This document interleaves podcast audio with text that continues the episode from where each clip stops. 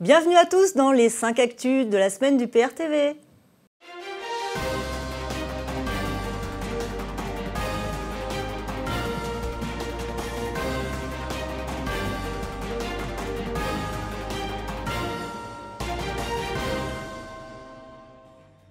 Jean-François Cirilli, président de la branche française du fonds de pension BlackRock, est élevé au rang d'officier de la Légion d'honneur, alors même que l'influence de sa société sur la réforme du système des retraites interroge. De nombreux appétits financiers sont derrière la réforme des retraites et il n'est pas anodin de donner la Légion d'honneur à un dirigeant de BlackRock. Cette société est le plus grand fonds d'investissement mondial, d'origine américaine, et connu pour ses tactiques de lobbying auprès des gouvernements. BlackRock, tout comme Goldman Sachs, embauche d'anciens responsables politiques afin de profiter de leur carnet d'adresse et ainsi d'étendre leur influence. Édouard Philippe est à la recherche du compromis rapide sur la réforme des retraites. Il est prêt à des concessions pour trouver une sortie de crise tout en sauvant la réforme des retraites. Le cœur de la réforme des retraites ne peut être changé puisque ce sont les GOPÉ qui l'exigent. Tout est détaillé dans le point numéro 10 de l'édition 2018. Si le gouvernement ne les applique pas, il s'expose à une amende de 0,2% du PIB par an, comme le précisent les outils juridiques mis à disposition de la Commission européenne pour faire respecter l'article 121 du TFUE. Depuis le pacte de stabilité et de croissance de 1997 et le six-pack, la Commission justement peut sanctionner chaque État membre si elle constate des écarts importants au niveau budgétaire et elle peut envoyer des avertissements aux États membres s'ils n'appliquent pas les politiques que la Commission recommande. Concrètement, ça veut dire quoi? Ça veut dire que la Commission peut mettre une amende sous forme de dépôt à chaque État de l'ordre de 0,2% du PIB. Pour la France, vous vous rendez compte que ça représente 4,4 milliards d'euros. À partir du moment où il y a ces amendes, il ne faut pas se leurrer, ces recommandations ne sont pas des simples recommandations, ça se transforme de facto en obligation. Et il ne s'agit pas euh, que justement du fameux six-pack qui serait complètement déconnecté des GOPÉ. Quand on regarde les textes européens, notamment celui du 16 novembre 2001 sur la mise en œuvre efficace de la surveillance budgétaire de la zone euro, il est très clairement établi et il est mis que ces fameux 0,2% d'amende sont faites en lien avec l'article 121 du TFUE. Article 121 du TFUE, comme on l'a vu auparavant, qui est celui qui définit le cadre des grandes orientations des politiques économiques et des recommandations. Ce qui est intéressant aussi, c'est qu'ils expliquent comment se fait la sanction. La sanction est prise sans la voix de l'État membre en question, et donc ça limite les possibilités de bras de fer comme euh, veut faire notre ami euh, Mélenchon. Justement, si l'on prend les anciennes GOPÉ, on va voir qu'elles finissent toujours par être appliquées par les gouvernements successifs en France. Dans ces GOPÉ 2015-2016, il y avait notamment de prendre des mesures pour limiter l'augmentation des dépenses des collectivités locales. Et qu'est-ce qu'on a retrouvé justement dans le PNR C'était l'annonce de la baisse de la dotation globale de fonctionnement, entre autres d'ailleurs pour les petites mairies. Et le chiffre était précis pour 2017 on parlait de 3,7 milliards d'euros de baisse de la dotation globale de fonctionnement. Il y avait aussi la réforme du Code du travail avec les partenaires sociaux, notamment pour que le salaire minimum augmente au même rythme que la productivité. C'est exactement ce qu'on a eu avec la loi Repsamen qui a entre autres permis d'avoir deux renouvellements CDD au lieu d'un, et évidemment la fameuse loi El Khomri. Comme le gouvernement s'était engagé à passer cette loi avant l'été 2016. C'est entre autres pour ça qu'ils ont eu recours au 49.3 pour tenir les engagements européens. Et on voit d'ailleurs qu'il y a eu des, manifestations contre la loi El Khomri, mais en réalité, tout le monde tapait à l'époque sur François Hollande et Myriam El Khomri, mais le responsable était encore une fois l'Union européenne. Il y avait entre autres la loi NOTRe, avec le transfert des compétences des départements vers les régions. Ça aussi, c'était demandé par Bruxelles. Il y avait aussi dans ce PNR, en réponse au GOPÉ, des mesures très importantes et qui ont touché massivement les Français, la baisse des allocations familiales, la hausse de la TVA générale, du taux de TVA général, le gel du SMIC et des traitements des fonctionnaires, et également la mise en place du CICE qui coûte 20 milliards d'euros par an, tout ceci est en réponse au GOPÉ et dans le cadre de nos engagements européens. C'est la même chose si on remonte encore en amont dans le temps. On voit dans le PNR 2014, en réponse au GOPÉ 2013-2014, la réduction du nombre de régions, donc c'est pas François Hollande qui s'est levé un matin en se disant tiens je vais réduire le nombre des régions, la réduction du nombre de régions, là aussi a été faite en réponse aux grandes orientations des politiques économiques. Vous retrouvez ça dans le PNR qui s'affiche. Face au silence du gouvernement, les avocats durcissent leur grève et dénoncent que le gouvernement n'entend que les professions qui bloquent la France. Déterminés à défendre leur régime autonome, les représentants des avocats ont appelé à durcir la grève dans les tribunaux. C'est exactement cela. Le gouvernement applique la stratégie du diviser pour régner en réintroduisant des exceptions à la réforme des retraites pour les catégories professionnelles bloquant le plus le pays. La meilleure parade est que les Français soient solidaires dans la défense de l'intérêt général. Et parmi les grévistes, il y a aussi le personnel de la RATP. Nous sommes allés à leur rencontre, regardez. Vous avez, toujours été là ah bah moi, ça fait, moi, ça fait 10 ans que je suis là. J'ai commencé au Lila. Pardon. J'ai commencé au Lila, maintenant je suis ici. Ouais. Euh, lui, c'est un ancien, lui, c'est un vieux de la vieille. Moi, j'avais 28 ans. 28 ans qui est là. Je rentre dans ma 28e année. Ah oui, quand même. Donc tous ces syndicats, c'est le, cas de, c'est le cas de la CGT, CFDT, FO, euh, UNSA et CFTC. Ah, c'est pas le cas du Sud. Enfin, je ne crois pas. Mais Non, ces non, cinq-là sont membres ouais. de la Confédération Ouais. européenne des syndicats. Donc ils touchent des subsides de la Commission européenne. Ouais. Et pour demander à leurs dirigeants de faire comprendre aux troupes la nécessité des réformes indispensables. Ouais, enfin, la réforme indispensable, ouais, enfin, plutôt nuisible, quoi. Ben, c'est pas du tout euh, indispensable, c'est un, c'est un scandale, absolu cette histoire. Ah ben, nous on soutient le mouvement depuis le début. Euh, nous on dit, d'abord il n'y a aucune urgence. Il y a le, le- Jospin avait déjà fait des réformes, vous savez, il y a 35 milliards d'euros qui avaient été mis de côté pour les retraites. Donc euh, il n'y a aucune urgence sur les retraites, aucune demande des Français. Exactement. Les Français ne demandent pas ça. Donc c'est vraiment créer un problème à partir de rien, pour, alors qu'il n'y a aucune urgence.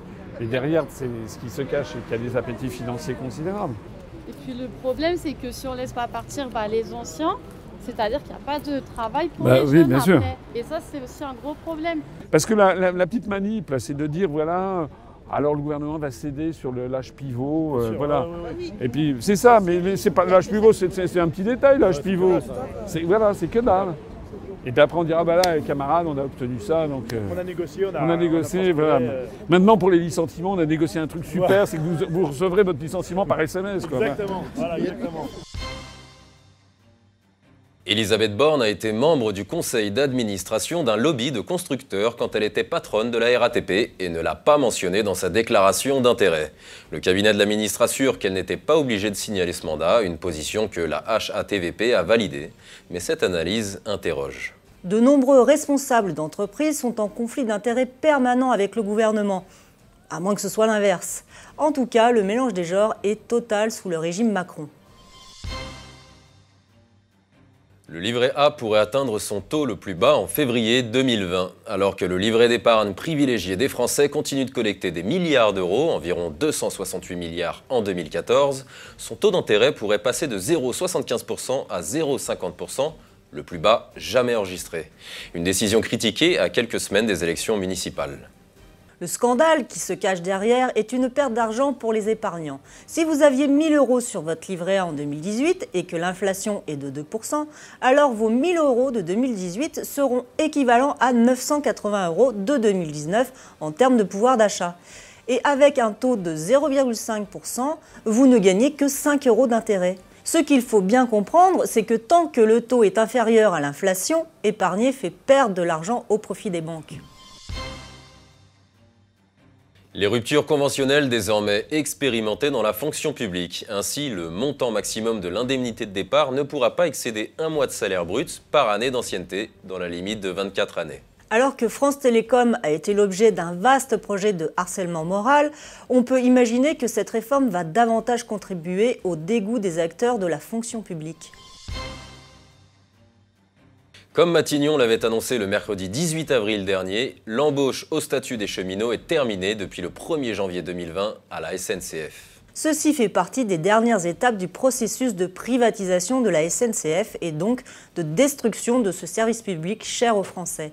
2020 correspond à la mise en concurrence de tout le secteur ferroviaire voulu par l'Union européenne. Des indépendantistes catalans ont été acquittés par la Cour européenne de justice de l'Union européenne. Alors cette décision démontre avec clarté que le droit de l'Union prime sur les droits nationaux et même les constitutions nationales. En requérant la sortie de prison d'un indépendantiste catalan par ailleurs élu au Parlement européen, l'Union européenne menace directement l'intégrité territoriale de chacun de ses pays membres. L'industrie de la zone euro a continué de s'enfoncer en décembre, mais certains médias estiment que la France tire son épingle du jeu face à l'Allemagne. Ou comment tenter de voir du positif là où il n'y en a pas? Au sein d'une zone euro menaçante et face à une Allemagne en crise, la France parvient juste à se dégrader un peu moins vite industriellement. Selon les statistiques officielles, le chômage en Allemagne a augmenté plus qu'attendu en décembre, ce qui confirme que les difficultés du secteur industriel pèsent sur le marché du travail. L'Allemagne n'est pas toujours à prendre en exemple. De plus, même si le chômage en Allemagne est moins élevé qu'en France, la pauvreté est néanmoins importante, même pour les travailleurs. Après la mort de l'influent général iranien Soleimani, tué vendredi dernier dans un raid américain à Bagdad, les principales chancelleries appellent au calme pour éviter une escalade, alors que Téhéran promet des représailles. Même s'il fait suite à l'attaque d'une ambassade américaine, cet assassinat dans un pays tiers est illégal au regard du droit international et constitue un acte très dangereux qui fait craindre une recrudescence des tensions dans la région. Les États-Unis ont d'ailleurs immédiatement envoyé un renfort de 3000 soldats en Irak. La sécurité de la France est directement exposée car elle est liée aux États-Unis par l'OTAN, qui vient d'ailleurs de prendre des mesures de protection sur place. Apple devra compter avec la Russie en 2020 à cause d'une nouvelle loi imposant la préinstallation d'applications approuvées par le Kremlin. La Russie, comme la Chine, a interdit à Apple, Microsoft et autres firmes américaines la vente d'applications liées à du matériel informatique afin d'éviter toute forme d'espionnage malveillant. Directement menacés par la politique agressive des États-Unis, ces deux pays se donnent les moyens de faire respecter leur souveraineté dans tous les domaines, notamment numériques. L'Australie évaluait dimanche les dégâts causés par les violents incendies qui ravagent l'est du pays. Une 24e personne est morte et un demi-milliard d'animaux pourraient avoir disparu. Face à cette catastrophe écologique, la solidarité s'organise et les cagnottes se multiplient. Nos pensées vont aux victimes de ces terribles incendies ainsi qu'à celles des inondations en Indonésie qui sont quant à elles malheureusement moins relayées dans les médias. Et cette semaine, nous avons droit à plusieurs bonnes nouvelles. Le plastique à usage unique n'a plus lieu d'être dans l'Union européenne suite à la directive européenne adoptée le 27 mars dernier après plusieurs mois de négociations. Elle interdit l'usage et limite la mise sur le marché de certains produits en plastique dès ce 1er janvier 2020. L'intention est bonne, même si certains dénoncent une initiative trop tardive et partielle. De plus, certaines alternatives au plastique semblent déjà problématiques. La réflexion ne devrait-elle pas plutôt porter sur les avantages et les inconvénients du jetable? Pour lutter contre les GAFA, Framasoft veut aller plus loin dans la décentralisation du web. Après avoir promu de nombreux outils pour sortir de Google, l'Association française de défense du logiciel libre se concentre maintenant sur des plateformes décentralisées. Une bonne nouvelle, montrant qu'il existe des alternatives pour protéger ces données face à la volonté du tout contrôle. L'entreprise Graine Grélin, située à Arbin, vient d'être sauvée. Et cela grâce aux repreneurs Simon et Thibaut Grélin, ainsi qu'aux 25 000 euros de dons récoltés. Ils ont ainsi préservé en Savoie un métier historique, celui de grainetier. Saluons ces gardiens d'un savoir ancestral et protecteur de la richesse des produits agricoles dans un contexte où l'Union européenne ne cherche que la rentabilité agricole en interdisant à la France de soutenir la qualité de son agriculture. Wello, un jeune Français a imaginé et développé un vélo cargo électrique alimenté à l'énergie solaire. Alors ce produit s'appelle Family et il fera l'objet d'une exhibition à l'occasion du CES 2020 à Las Vegas. Les Français ne manquent pas d'idées innovantes. Il y aurait plein de succès en perspective si l'État se dotait d'une véritable politique industrielle plutôt que de tout brader à tout va. Boris Johnson augmente le salaire minimum britannique de 6,2%. Le Premier ministre adresse ainsi un signe fort aux électeurs des régions défavorisées favorables au Brexit et qui ont assuré sa large victoire aux récentes législatives. En France, le SMIC est contrôlé par les GOPÉ de la Commission européenne. Si les Français veulent changer pour de bon la politique qu'ils subissent depuis Sarkozy, ils vont devoir s'intéresser à la sortie de l'Union européenne, comme le démontre Boris Johnson. Et voilà, c'est déjà tout pour cette édition et nous vous disons à très bientôt pour une nouvelle vidéo. Et d'ici là, n'hésitez pas à réagir à toutes ces nouvelles dans les commentaires. Je vous souhaite une très bonne année 2020 à tous. Meilleurs vœux à toutes et à tous pour l'année 2020, l'année du Brexit. Bonne année à tous et surtout bon courage. Bonne année à tous, en espérant que cette année 2020 verra une majorité de Français prendre conscience de la réalité des enjeux de notre temps et aura la sagesse de se regrouper pour sortir ensemble de l'Union Européenne. Je vous souhaite une excellente année du Brexit à tous. Très heureux de vous retrouver pour vous souhaiter une bonne année, une bonne santé et le Frexit en 2022. Merci à tous et à toutes de nous suivre toujours plus nombreux sur la chaîne UPR TV. Je vous souhaite une magnifique année 2020 pleine de réussites et de projets réalisés.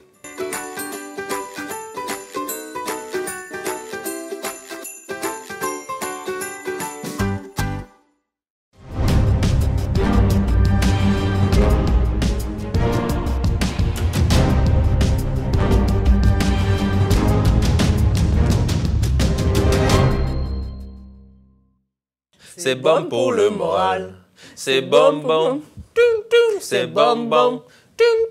On a commencé à 20h et on finit à minuit. ouais, ça passe. Prêt, mon petit kéké? C'est quand même pas la même chose.